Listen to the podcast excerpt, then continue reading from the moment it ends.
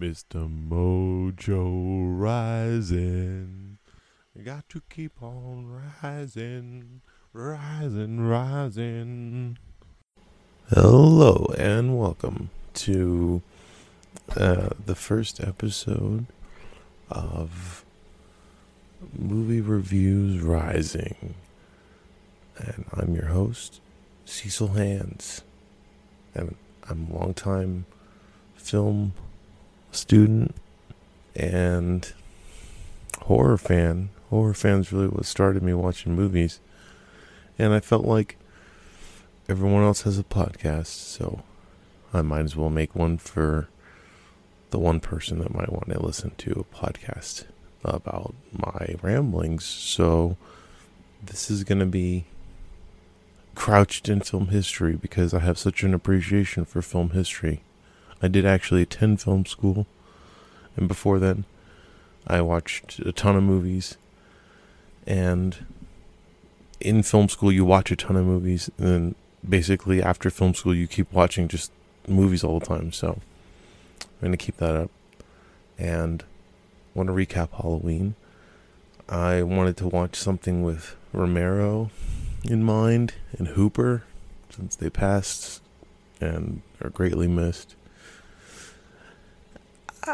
I watched Lifeforce for the first time, which I'm not even going to talk about in this episode because I don't even know what to think of it. It was great in a way because it was very dense and much more than I expected.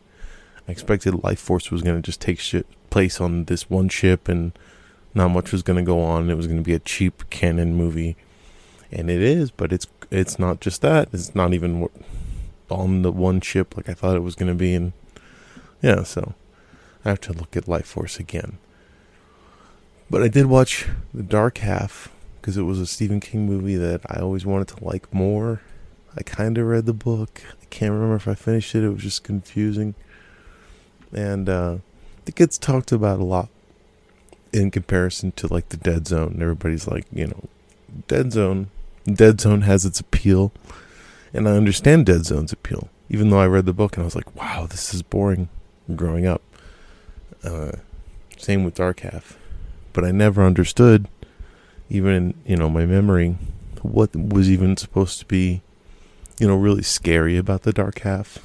I couldn't really remember, and it doesn't have Christopher Walken in it, so I hadn't revisited it earlier. It has Timothy Hutton in it, and it is like Secret Window, and it's like Fight Club, that old hook, where everybody seems to have that idea in college, whether you're in film class or writing class. You're like, at the end of the story, the killer who was chasing the protagonist is the protagonist, and all that kind of thing. And of course, famously, Stephen King has his pseudonym, Richard Bachman, who just consistently wrote better books than Stephen King. And uh, Stephen King was jealous of Richard Bachman, had to kill Richard Bachman because he was so good at writing and that's what this book is about. And that's what this movie is about which is interesting. So the dark half. It is a romero movie too. Uh, it's about a writer who's schizophrenic. His alter ego wants to take over. He tried to kill his alter ego. He cannot be killed. Michael rooker's in this as a sheriff. And it's pretty cool um, but anyway, I was trying to find the main character's name is Thad Beaumont. He's the writer, like Thad Beaumont, and uh, his pseudonym is George Stark. So the fact that George Stark is named George is cool with the Romero connection because it's like George doesn't want to be dead right now. Okay, you know, and uh, he's pissed. And, and he has he's southern and he's different than the main character so there's just Jekyll and Hyde thing and then there's the line, you know, the sparrows are flying again, which uh, in mythology, I guess the sparrows convey, you know, spirits from the after afterlife to the world and all that, uh, back and forth. In this case, because George Stark is back, right? Um, I didn't like this movie. I mean, it's it's like a TV movie I didn't like to say it was perfect. I wouldn't say it's perfect. But that you got to go check it out. But uh, it's in the Romero canon. It's in the King canon. It's a good mix of both of their styles again. Not as perfect as Creepshow, but uh, a few things are. All right. And musically, they they do a lot with Are You Lonesome Tonight with Elvis in the Dark Half. They do a lot with that. Uh, I'm gonna give I'm gonna get be rating films like I said with like film history theme in mind. So I'm gonna give everything Charlie Chaplin's. So I'm gonna give this two Charlie Chaplin's out of five, and uh, visually I give this movie a five. It's a TV looking movie.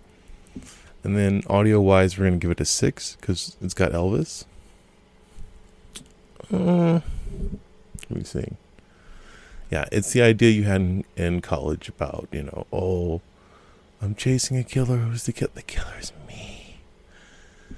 And they did the uh, Argento movie like that. Anyway, the Argento movie is like cooler for sure. Unsane, I think Tenebra. Tenebrae, I don't know how to say it. Right. The second movie I wanted to talk about is because it keeps coming up all the time is The Craft. And I wanted to put this episode out there specifically so you go, oh, a horror movie show. It, The Craft. Well, let me know what is this person's opinion on The Craft. So now you guys know my official, the official statement on The Craft from the show because it's important because I like cool witch movies. This is going to come up hopefully over and over again because these movies keep happening. These great witch movies like Neon Demon or The Witch. so this movie everyone compares to Clueless and The Lost Boys. I thought I was unique in saying that it's The Lost Boys for women. But it, it, here it is. It's Wiccan Lost Boys. It's L.A. It's living in L.A. They go to the beach. They do the beach, the beach and the fire and all this stuff. It's like okay, was this is this is what it's like to hang out in L.A. Essentially, which is cool. But I mean, this movie just gets brought up sometimes, and I'm just like, how good is it? You know, plot wise, it's not that. It's not that great. Um, it really should be a TV show now on the WB.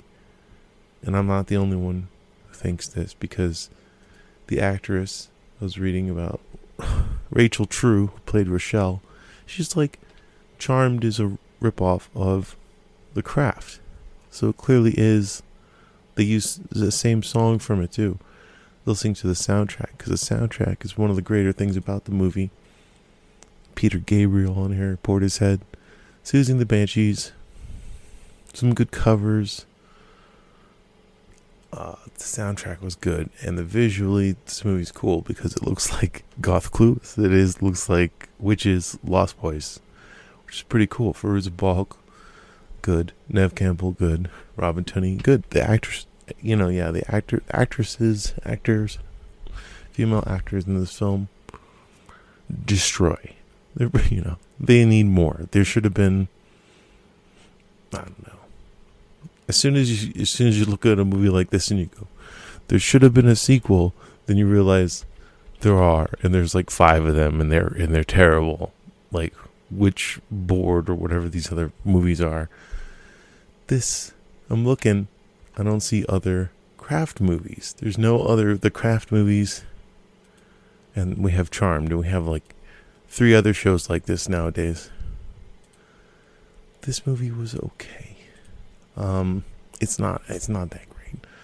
Uh, there's just other ways to pass the time that, that uh, you can do better.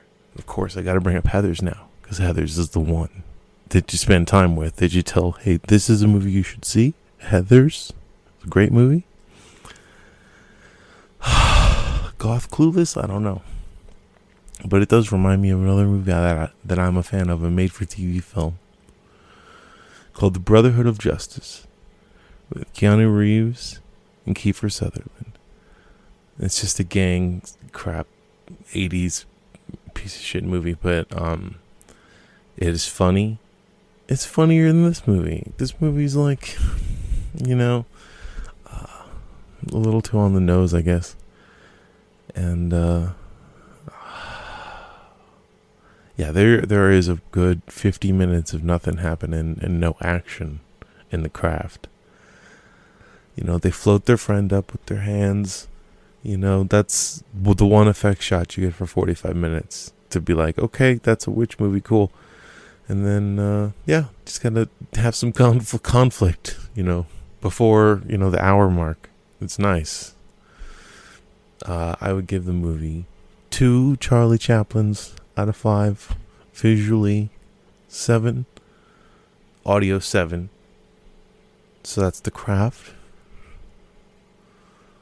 I want to talk about another high, dark high school movie. This is one called Super Dark Times. Super Dark Times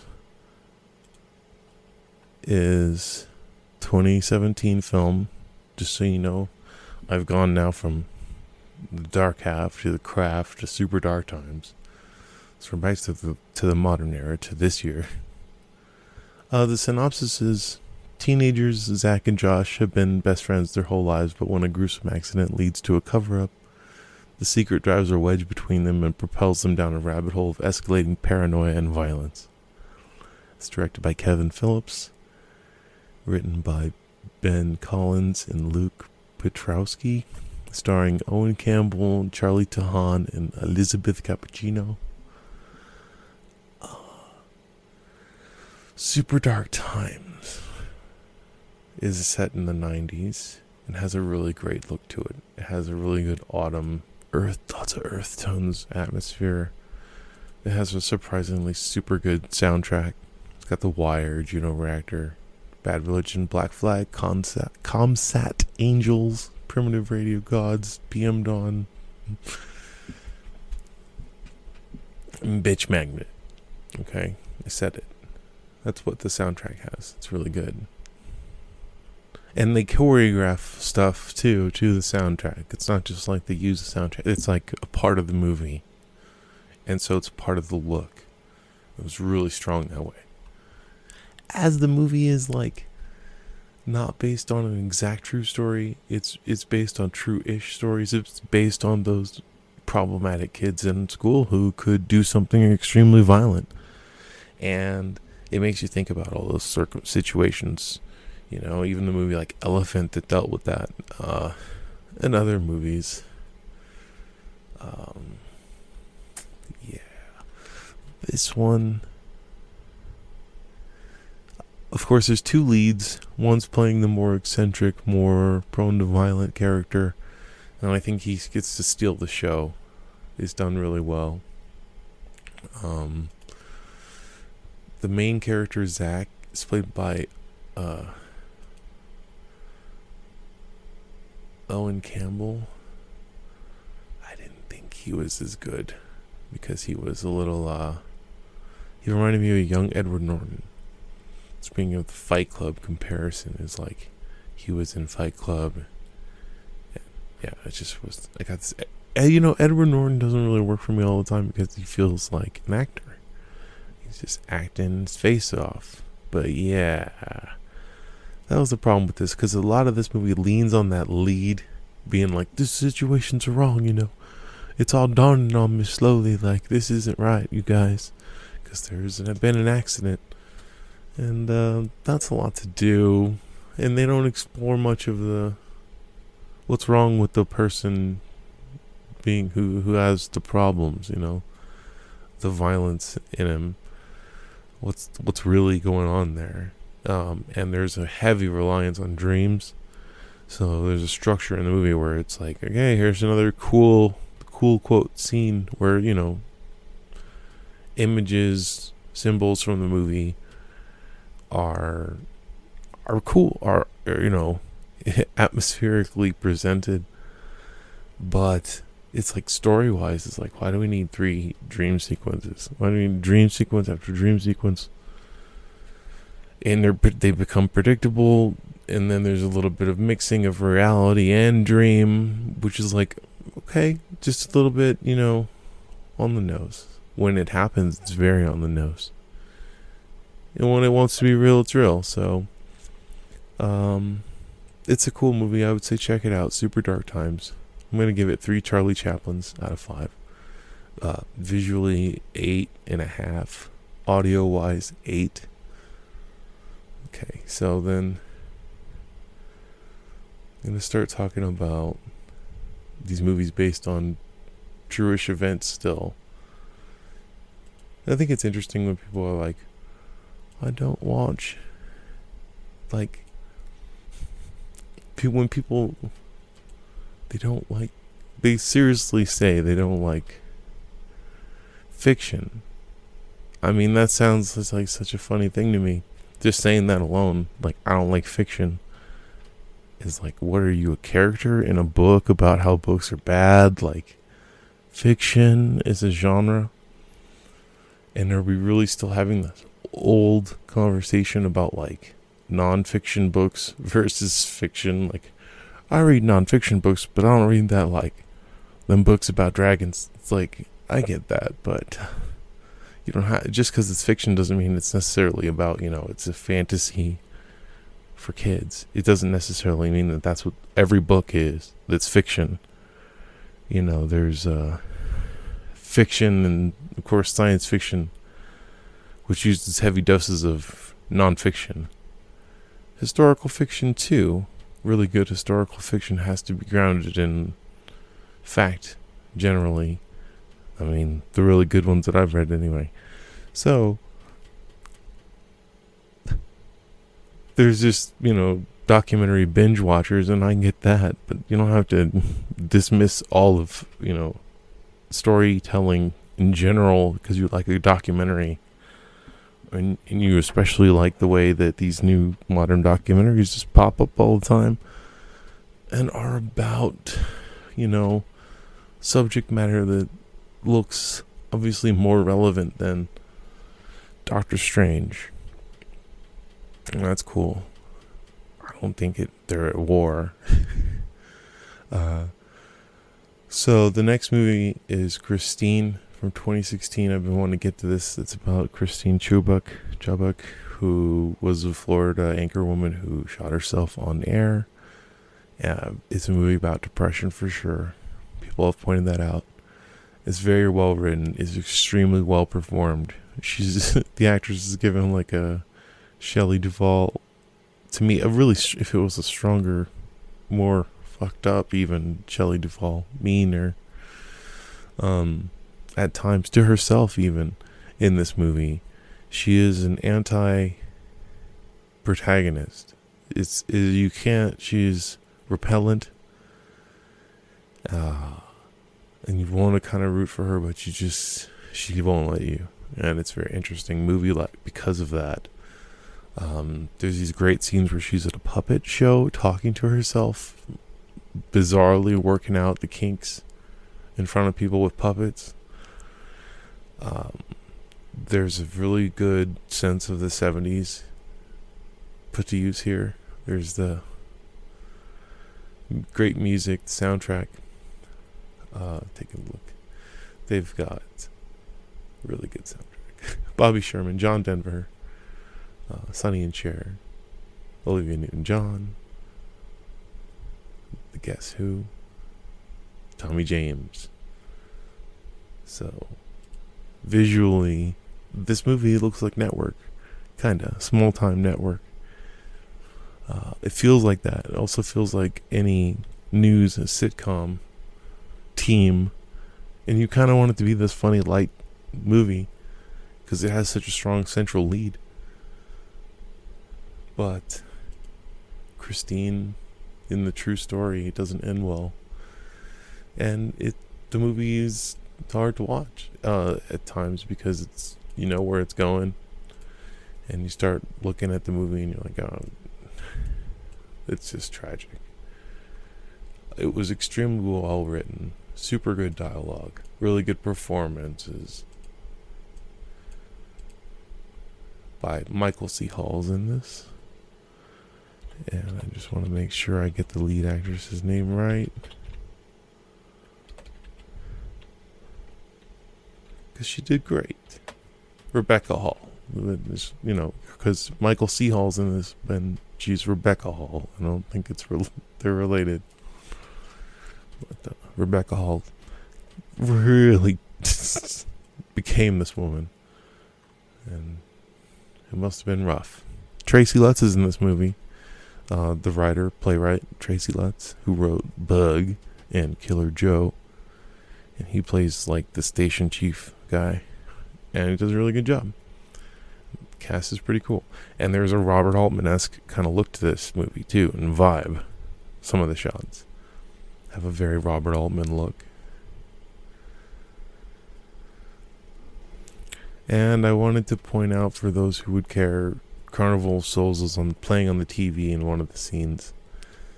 Uh, aside from that, though, I would say this movie is a good recommend. I give it three Charlie Chaplins out of five. Visually, seven. It's a bit static. It looks like TV. It's one of those movies that emulates a lot of TV situations, so it's just got a minus there. Uh, but that's the show. And then a audio, uh, I give it a seven and a half. Uh, for that soundtrack, fantastic soundtrack. And the last movie that I'm going to review is The Hounds of Love from 2016. It's saying I saw it this year, but anyway. The I thought Hounds of Love was going to be based on a specific true story. It's a, I guess, Australian film, a crime abduction horror, and it is brutal. It makes you feel, you know, it really pushes buttons. I want to warn people about Hounds of Love that if, you know, you can't handle dog violence, don't watch this movie. And uh, that is the worst, one of the worst aspects to this movie is that it's just about you know people inflicting trauma in traumatic situations. And uh, of all the movies in this that I'm reviewing tonight this is the one I think is slightly better than the rest it has just a standout use of music and the performances you get everything. Christine kind of is a solo figure, and she has to contain that whole movie.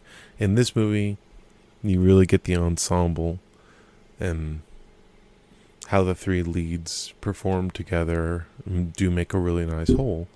So, I really did appreciate Hounds of Love.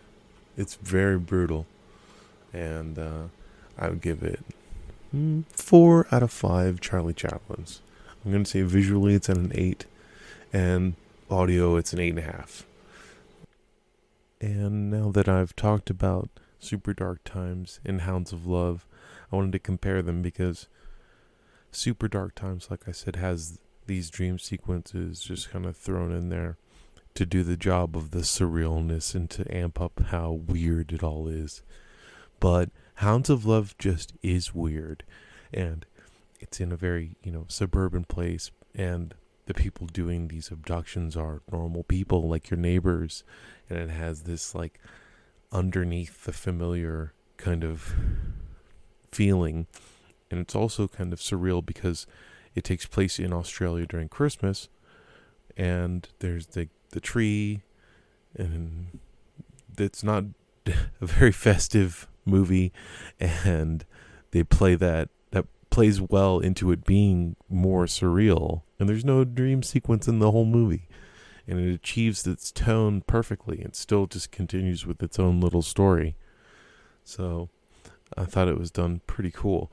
Wanted to point those two things out. And I did want to mention that if you're a fan of the movie Brick by Rian Johnson, I think I got those vibes from Super Dark Times a bit. Um, just that super dark um, high school world, the same world for, as Donnie Darko. So, for fans of those movies, you got to check out Super Dark Times. And yeah, that does it for those movies and this show.